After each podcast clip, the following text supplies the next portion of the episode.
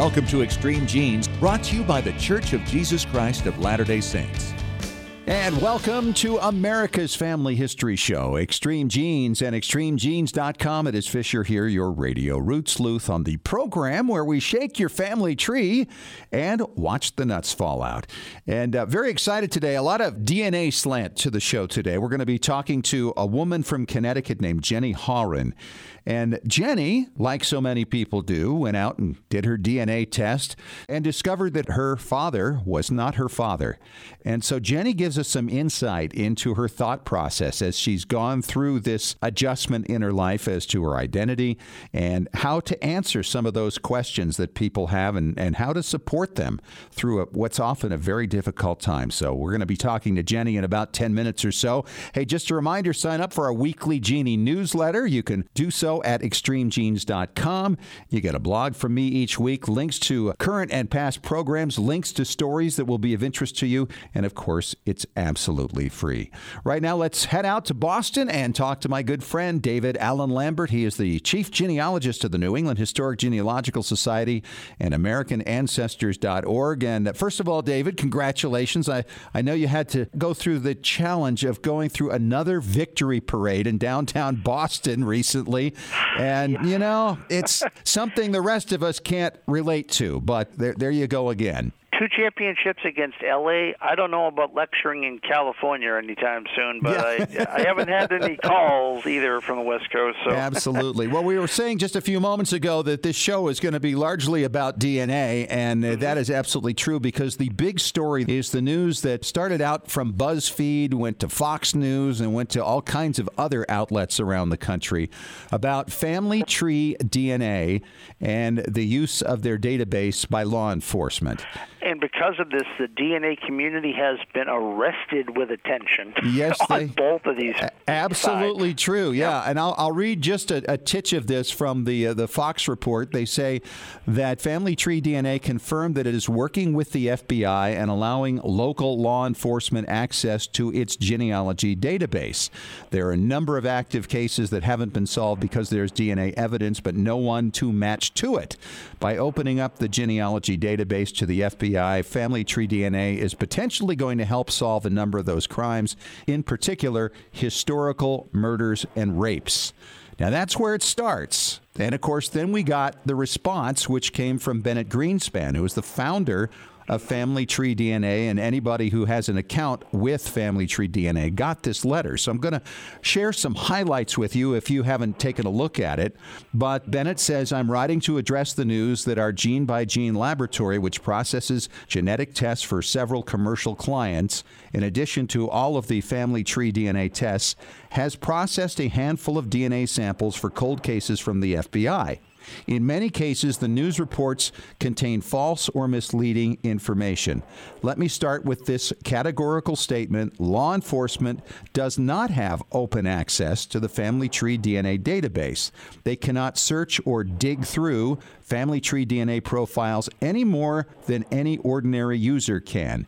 As with all other genetic genealogy services, law enforcement must provide valid legal process such as a subpoena or search warrant to receive any information beyond that which any other user can access. Law enforcement has the ability to test DNA samples from crime scenes and upload the results into databases like any other customer can, and it appears they've been doing it at other companies for the past year. The distinction is that according to our terms of service and privacy policy, we expect the FBI and law enforcement agencies to let us know when they submit something to our database. We move to something transparent rather than having them work in a stealthy way. Other than that, nothing changed that affects the privacy of our customers. As previously stated, law enforcement can only receive information beyond that which is accessible to standard users by providing family tree DNA with valid legal process such as a subpoena or search warrant. Again, this is specified in terms of service, just as with all other companies. We want you to understand, as many of you already do, that you have the same protections that you've always had and that you have nothing to fear. So that was just the gist of it. I didn't give the entire letter there, but those are the key points from Bennett Greenspan from Family Tree DNA. And David, obviously, there are others who have a different point of view on this. Well, they really are. And of course, our good friend Judy Russell has been longstanding that the release of DNA information owned by companies should not be given to law enforcement based on Fourth Amendment rights. And of course, look at Maryland, we talked about last week in regards to the ruling that may go forward that would restrict law enforcement from getting it. This is just the beginning. And you know, you think about it, I don't take the position that if you're on one side of this, you're a good person, and you're on the other side of this, you're a bad person. There are complications here. And if your concern is largely privacy, you have every right to that position. And, and likewise, I understand why people say, hey, I'd love to have my DNA in there to help law enforcement to solve horrendous crimes, which is right, what they've been doing. Well, you know, I actually decided to go on DL Genealogist, my Twitter feed, and I get about 8,000 people that follow me. So I said, let's see in a day how many people have an opinion on this. So I asked them, are you in favor or against companies like FTDNA to allow your DNA to be used by law enforcement? 346 people on Twitter responded, and they could only vote once. We had 34% in favor, 45% against, and 21% uncertain. All right. Really interesting stuff. And the debate is not going to end anytime soon. You know, I think it's important to point out that there has not, to my knowledge, been a single conviction yet through the use of genetic DNA in finding accused criminals. And the courts have not yet ruled on the legality of this as a search technique. So I'm sure there's going to be a lot more coming in this particular topic in the years ahead. It really will be. In fact, I'd love to see someone from Maryland who's sort of really in the know because this might be the first state that actually passes or does not pass legislation. So maybe that might be someone we can dig up to talk to. Absolutely. All right, David, thank you so much. We'll talk to you again next week. And coming up next, we're going to talk to a woman from Connecticut who got an unexpected DNA result. And she's going to tell us her story and then talk to us about how we can help people who we may be assisting who find themselves in the same situation. And my next guest, I actually met at the Federation of Genealogical Societies conference uh, in 2018 in Indiana, and she told me her story, and she's now ready to share with you her story. And it's a fascinating one, and it actually has implications for any of us who may, out of the blue, have occasion to help somebody else with their DNA problem and a surprise result. And uh, Jenny Horan's on the line from Connecticut. How are you, Jenny? Nice to have you. Hi, Scott. Thanks for having me. So let's start with the process here. You got into DNA how long ago? I mean, genealogy I've been into for about 25 years. DNA, I actually had very little interest in, but it was about three years ago that I took my first DNA test. And you tested with whom? Um, my first test was with Ancestry. Okay. And I was just interested in finding out ethnicity. Everybody was doing it at the time. And uh, I said, all right, let's do this. It'll be fun. And I got the results, and they were pretty much what I expected. And I just kind of left it there for about a year. I didn't even really even look at it again. It wasn't really my area of interest. And then you went on and did it again. So yeah, about a about a year later, I was at a genealogy conference, and the new thing everybody was talking about was 23andMe and the health reports. And I said, you know, this sounds kind of fun. This is kind of different. Let's do that one. And while I was there, um, they had a great sale, and I said, um, you know, I should pick one up for my brother. My dad had passed away at that point, and they say it's good to get all your siblings done. So I picked one up for him and brought it home and said, here, do this. and I'm going to do it too. Okay. And I'll share the results with you. And so, what happened from there? Um, we got the results back, and they were pretty much what I expected. Again, British, Irish, Scottish were all kind of lumped together, and we right. had some French and some German. Nothing, again, extraordinary. He had similar numbers, always different with siblings. So I just, I said, well, that's good, that's fun. And then one night, I was kind of just going through the 23andMe site. I was sitting in my bed with my iPad, and I clicked on a tab that said match your DNA with someone else. And I was not interested at all in the science of this or centimorgans or anything like that. And I wasn't interested in finding cousins or having cousins find me because, as far as I knew, I knew my lineage. Sure. My dad just had one sister who did not have any biological children, and my mother had one sister who had two biological children. I'm like, that's your cousins. Yeah, I'm not. I was like, yeah, and and I so I just said, but you know, let me just in case you know somebody finds me or something, I should know what I'm talking about. And so when I compared my brother and I, all the scientific stuff came up, and I was like, yeah, yeah, yeah, and I kind of went down lower on the page and it said estimated relationship, half sibling. Ooh. And I can't explain it unless you've gone through it, but it's a feeling that when they say that the floor drops out from under you, that's an understatement because I I just looked at it and I was stunned. I was just like, what what does this mean? And then I my first reaction was that I wasn't understanding it correctly. Mm-hmm. My second reaction was my brother somehow messed something up and didn't do this right. Yeah. It had to be it had to be There had to be an But explanation other than what it looks like. Right. And at the same time, there was this pit in my stomach, and I just, I just knew, and I was just devastated. I was just, I was like, Sure. all right, I'm gonna, I'm gonna prove this wrong.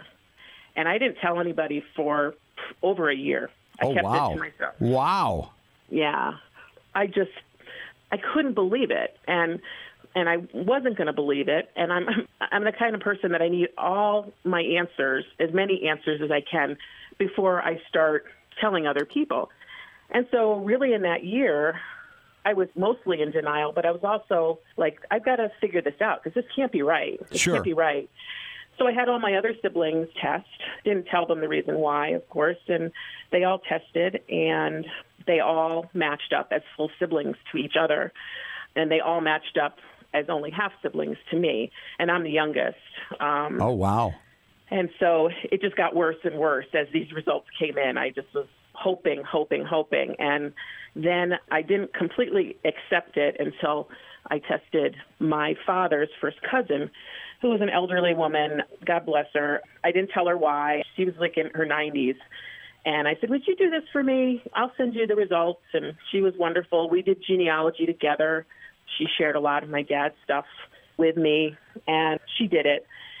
And when I got those results, I compared her with my brother first, and they shared the DNA that they should have. And then I shared her with me, and we shared no DNA. No DNA. And- It's time to talk to mom now. Yeah, and that was when I knew, and that's when and that's when it really, really hit me. But I didn't talk to my mom then. I still kept it to myself. Oh my gosh, that's a Um, lot to keep inside. Yeah, it was. My mother, we just had moved her back up here to Connecticut. She had lived in Florida. She had some health problems. And I had to have that conversation in my head first before I had it with her. And I hadn't even told my husband or my adult children at that point. Wow, that's a lot to keep inside to yourself. Yeah, I hadn't told anybody, and I finally did tell somebody. Um, it was not my husband at first. The first person I told was actually Bill Griffeth, who Oh, wrote yeah. "A Stranger in My Genes." Yep. And we've had him on the show talking about this because it was the same situation for him. great guy, great guy. Great guy, and we've become very good friends. I'm very grateful for him because finding his book and then contacting him, just finding somebody who, you know, shared what I was going through. It gave me the courage, really, the validation to just say, okay, I'm going to be okay. Like, Bill is on the other side of this now. And I can't imagine getting to that point, but I know I can. Had you read the book before you had this happen?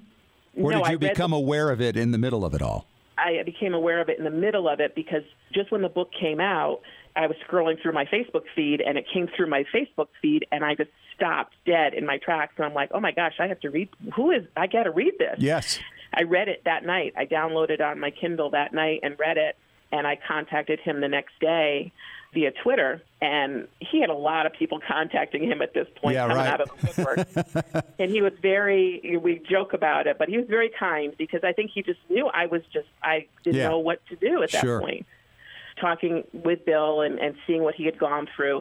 Um, I told my husband, you know, shortly after that, and my adult children, so they were the first ones to know.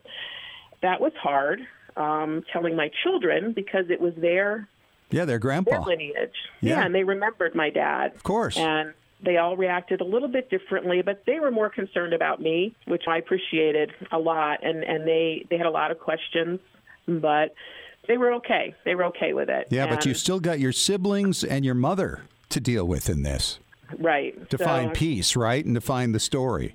Right. And so I knew once I got those results from my dad's first cousin that I, I was not related to her, I knew who my biological dad was.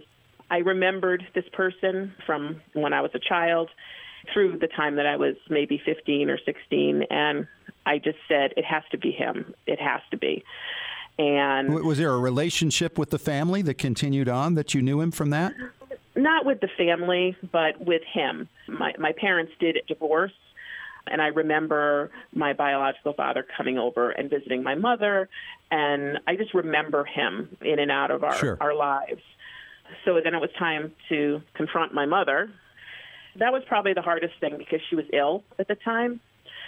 But I talked about it with my husband and I talked about it inside my own head. And I said, if I let her die without asking her something about this, I'm always going to regret it. Yes. I have to. Right.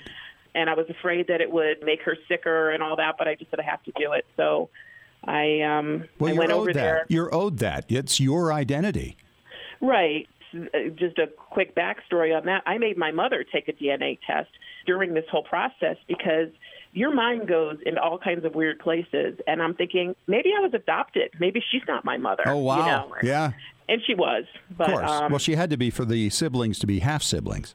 Yes, but they took all those at the same time, and mm-hmm. I was just I was relieved because I'm like, okay, like my world isn't crazy enough. I you know I don't need to deal with that too. Sure. So I went over to her place and said to her, I want to tell you something that I found out. And I said, You remember I did that DNA test? And she was shook. I swear she knew what I was going to say. Sure, of course started, she did. She started shaking. And I said, You know, I found out that dad isn't my biological dad. And she didn't say anything for a good minute. And then she said, I wasn't ever going to tell you. And I said, Well, okay, I, I got that. Um, and her feeling was that why did I need to know? I had a dad. I had a dad who I loved and who loved me, and she just didn't think it would help anybody yeah. I knew. Sure. And then when I told her who I thought my biological father was, she was stunned. She was stunned that I had figured that out. And then I tried to ask her. She really did not want to talk about it. I could tell she was embarrassed and she didn't want to talk about it, but I think we talked about it maybe two or three more times and I was able to get some information out of her, but she did not want to talk about it. And a lot um, for her to process too, I'm sure. Jenny, uh, you've uh, you've been through it, and I actually revealed this same kind of information to somebody else in 2017 that learned that her father wasn't her father, and she's still dealing with the aftermath of that. And I know that you have a lot of friends and family that undoubtedly did everything they could to support you through this adjustment. Because let's face it, there there's a real problem here. There's kind of an, a dichotomy because what in your life has changed, right? You've had the same childhood, nothing changed from that. You've had the same relationship with your late father, it was a good one. This was all something that happened before you were born, and yet everything has changed. So nothing has changed and everything has changed because it, it's two different things, right? Memories versus identity and that's that's the thing what what people don't realize when they're trying to be very kind and saying that nothing has ever changed it is the furthest from the truth because you cannot go through this process and not be profoundly changed because the very essence of who you are the foundation of who you are you you get your identity from your parents. And when one half of you is gone the, the people that you thought you came from you don't anymore. It doesn't mean you don't love them and they didn't love you, but you know you identify right. a certain way, and now that's gone. And even if you know who your birth father is, it's not like they take the place of that that nope. loss. Couldn't They're possibly. Strangers. Yeah, they're strangers to me. I don't know them. I don't. I haven't shared my life or life stories with those people. So you're left with this empty hole that is is just gone. And so, you know, people have been great uh, that I've shared this with, and I tell them thank you for saying that, but things have changed, and it's a grieving process you have to go through to kind of accept that this is your reality. This is what happened to you. And to some and, extent, it's a, a longer grieving process than if somebody had just passed away because not only is your dad gone in a certain way, he's physically gone, now his legacy is gone to some degree, right? And, right. And, yeah. and, you're trying to figure out, well, just who am I now, right? And you don't belong to this birth family. Right.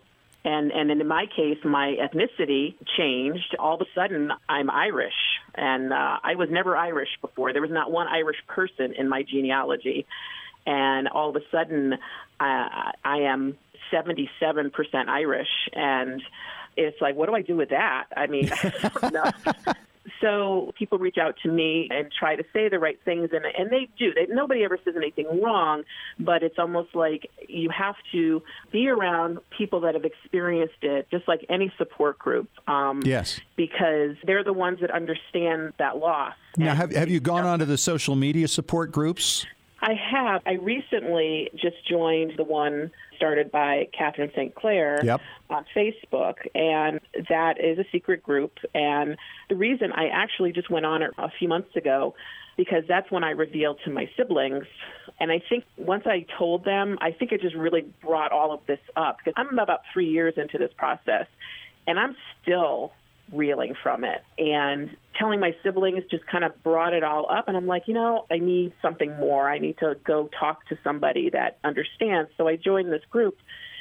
And they're tremendous. There's almost 5,000 people. Amazing. Yes, they're amazing people, and, it, and it's growing all the time. It is growing, and some stories are much, much worse than mine. I, I feel lucky compared to some of them. There was an aspect of love between my mother and my biological father, even though they were both married. I'm not romanticizing it at all. It's just I, I, I feel, and I grew up in a, in a wonderful home and dad that I adored. So I try to look at it that way. That it could have been worse, you know. Yeah, and that's right. And I wouldn't be here otherwise. So. Right. Yeah, that's right. And that, that's the other aspect of this is when you find out you have a different birth father and you're angry at this person for intruding in your life because it's hard to imagine that, well, without that person, you wouldn't be there. That's another dichotomy, right? Right. Well, I, I'm the family genealogist. I have all the old albums, uh, everything, and you feel immediately disconnected, in my case, to the genealogy that you've worked 25 years on and that's sad. And I still want to be the keeper of these things because I loved my dad, and sure. I know that he loved them. But when I look at my biological father's side, and I'm doing it, but it's almost like there's no connection to these people, and so I'm I'm more just doing it to yeah. document it. it's a point. disconnect. I, I get that. What advice would you give to people specifically? What things just caused you to just clench your teeth the most that people would say when you discuss this with them? Um, I would say when people are a little bit dismissive about it and they say, you know, nothing's changed, you know, your dad was still your dad, and they kind of minimalize it because it's more comfortable, I think more because it's more comfortable for them, and they kind of don't understand what a life changing uh, thing. So that's that's probably the biggest thing. Um, mm-hmm. I think if people want to reach out to someone who's going through this, I think that they really need to listen um, and just let the person tell you the loss that they're feeling because it's just something that we want to talk about so that you understand that it's it's not easy and it's probably going to be many years to deal with it. Yeah, have you been through counseling? Um, n- not officially, um, no, um, but I definitely recommend it. And I think for a lot of people in this Facebook group, I know a lot of them have. You know, I've had a very supportive family and friends that have really, really helped me. And some people don't have that. And so I definitely would recommend that. Sure. And what about your relationship with mom now? Well, mom has passed away. And after I confronted her, it was, I wouldn't say strained, but I would say that I think she was always a little fearful I might bring it up. So I only talked about it when my other siblings weren't around. But I kind of got to the point where I knew I wasn't going to get any more out of her. So yeah, it I didn't. I was never angry with her for some reason. I just wish that she had told me more. I wish that she had once she, you know, she fessed up. It. I wish that she had just told me everything.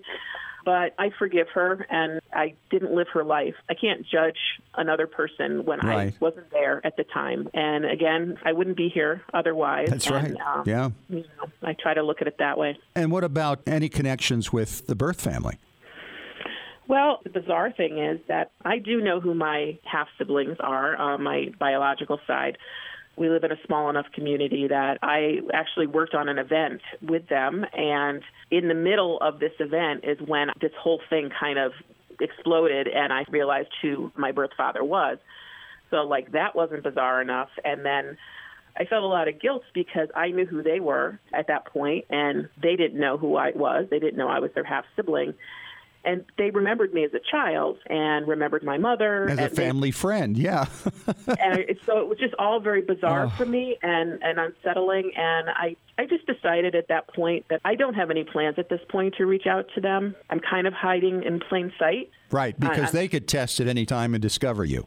And then I will welcome that conversation, but I feel like I just don't want to go there. Uh, I don't want to disrupt their life, especially I, I know how they felt about their father, who they revered and adored, and I'm not sure that I am ready for that conversation. Sure, so. I bet. I bet. It's unbelievable. She's Jenny Horan. She's out of Connecticut. And uh, Jenny, what an ordeal. But thank you for the advice. I think it's uh, useful. A lot of people are going to need it who are listening right now who have no idea they're going to need this in the next few years as more and more people test. Thanks for coming on and sharing your story.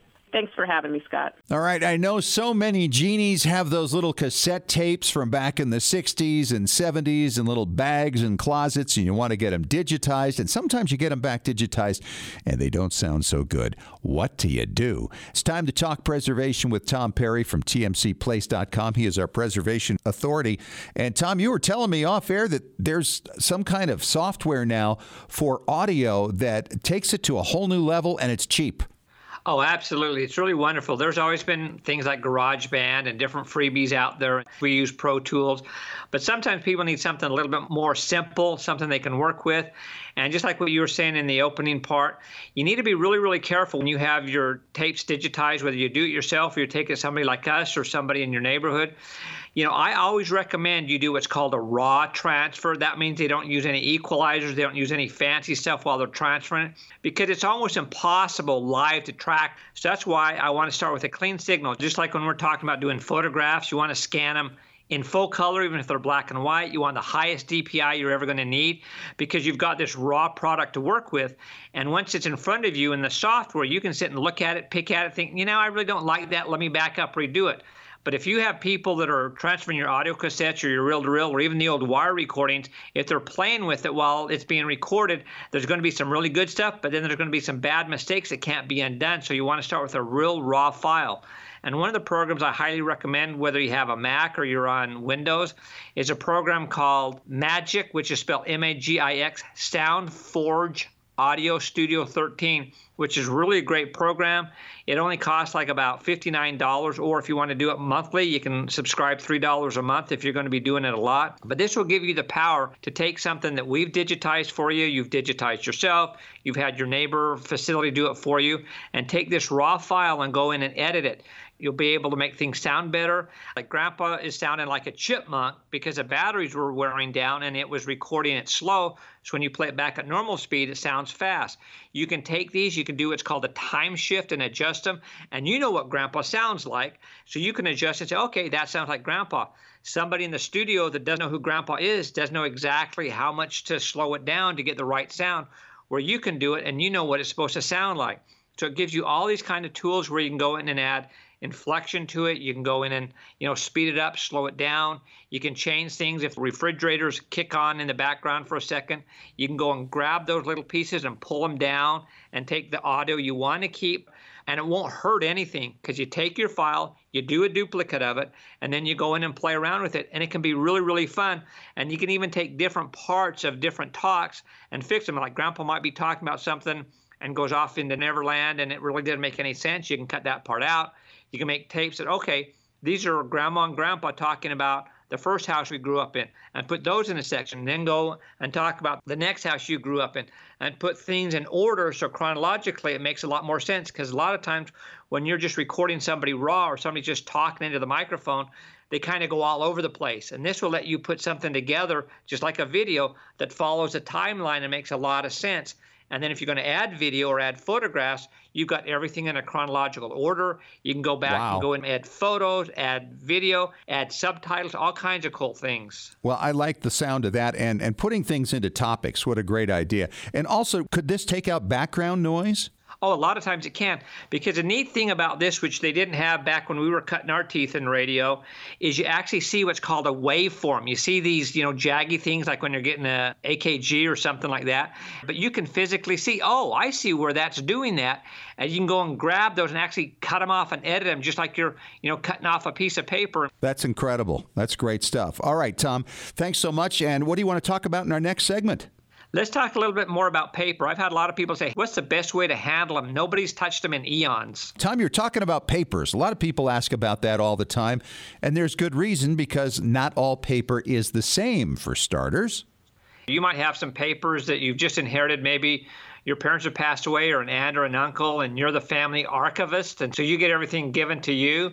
Well, some things you know you take for granted, like at the National Archives, they have a list of things you're supposed to do, and some of these things are almost like, well, duh. But sometimes we just need to be reminded of them. When you've got old documents, or you're going through an old box, wow, here's some old newspapers. Okay, take a time out, step away from the box, and remember to go through these steps before you do anything. You want to have a nice, clean, clear place to set all your stuff down. If you find these in the attic or in the basement or something like that, don't just pull them out and start looking at them there because you can introduce bugs and all kinds of other things to them. You want to get to a nice, clean area. And one thing that's really important make sure you're not eating. Don't eat around these things because that can introduce bugs, it can introduce oils, all kinds of things. So don't eat or drink while you're handling them. And definitely don't smoke or be in any kind of environment where there's smoke around because if you can smell it, there's still stuff in the air that can damage the product that you want to be Oh, looking yeah. at. Yeah, absolutely. And you know, that's the thing. They're not as much fun to be around when they stink. And you're right. I mean, things on your hands. That's why so many people will wear some types of gloves. Although a lot of archivists now are moving away from gloves when handling paper because it's harder to get a grip when you're turning pages and you might actually do damage to the paper more than you would from the oil in your fingers. So they're getting away from that. Exactly. You want to wash your hands well. You want to make sure you don't put any oils or lotions on your hands. If your hands are crackling, you normally need it. Just wait until you're done looking at your papers. And you can handle papers without gloves. It's not going to be a problem as long as your hands are clean. And a lot of times you might have old newspapers that are very, very delicate. And as you mentioned, if you're trying to handle these with gloves, you're going to do more damage Yep. to the paper that you're turning than you would if you had anything on your fingers. Well, that's because they're so delicate, for one thing. Uh, I have preserved some old newspapers. I used to collect them when I was really young. I would get autographs on them. I got Harry Truman to sign a newspaper from the end of World War II. I mailed it to him. He signed it, sent it back, and I have that nicely framed in a very dark room and have had it for many, many years. But newspapers are extremely fragile, and I learned that one thing you can do with these is to mount them on styrofoam using a special acid-free glue that framing shops have. And it's fantastic because it, it flattens them all out, it takes all the wrinkles out, and it, they're really easy to frame that way and look really, really good. They use organic type adhesives, so they're not the old oil based adhesives. But also, even though they're organic, they're not the kind that are going to have bugs want to come and eat them. So it's the best kind of stuff to use. So if you don't understand this, check with the National Archives, talk to your local archivist. They'll be able to help you with this. And always remember when you're handling photographs, that's when you want to use your gloves. Because even if you've just washed your hands well, you're still going to have oils and things that are going to transfer to the negatives, are going to transfer to the photo. So be careful with those.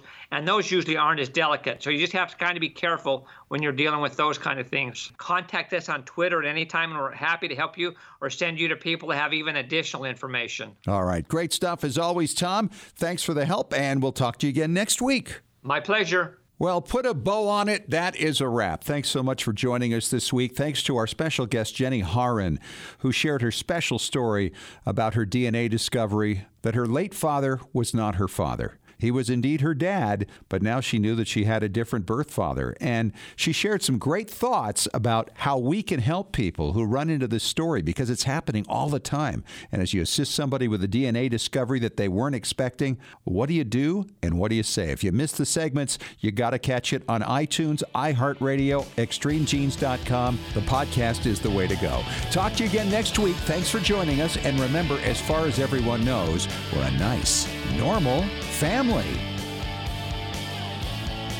This has been Extreme Genes. Share your family story by going to FamilySearch.org.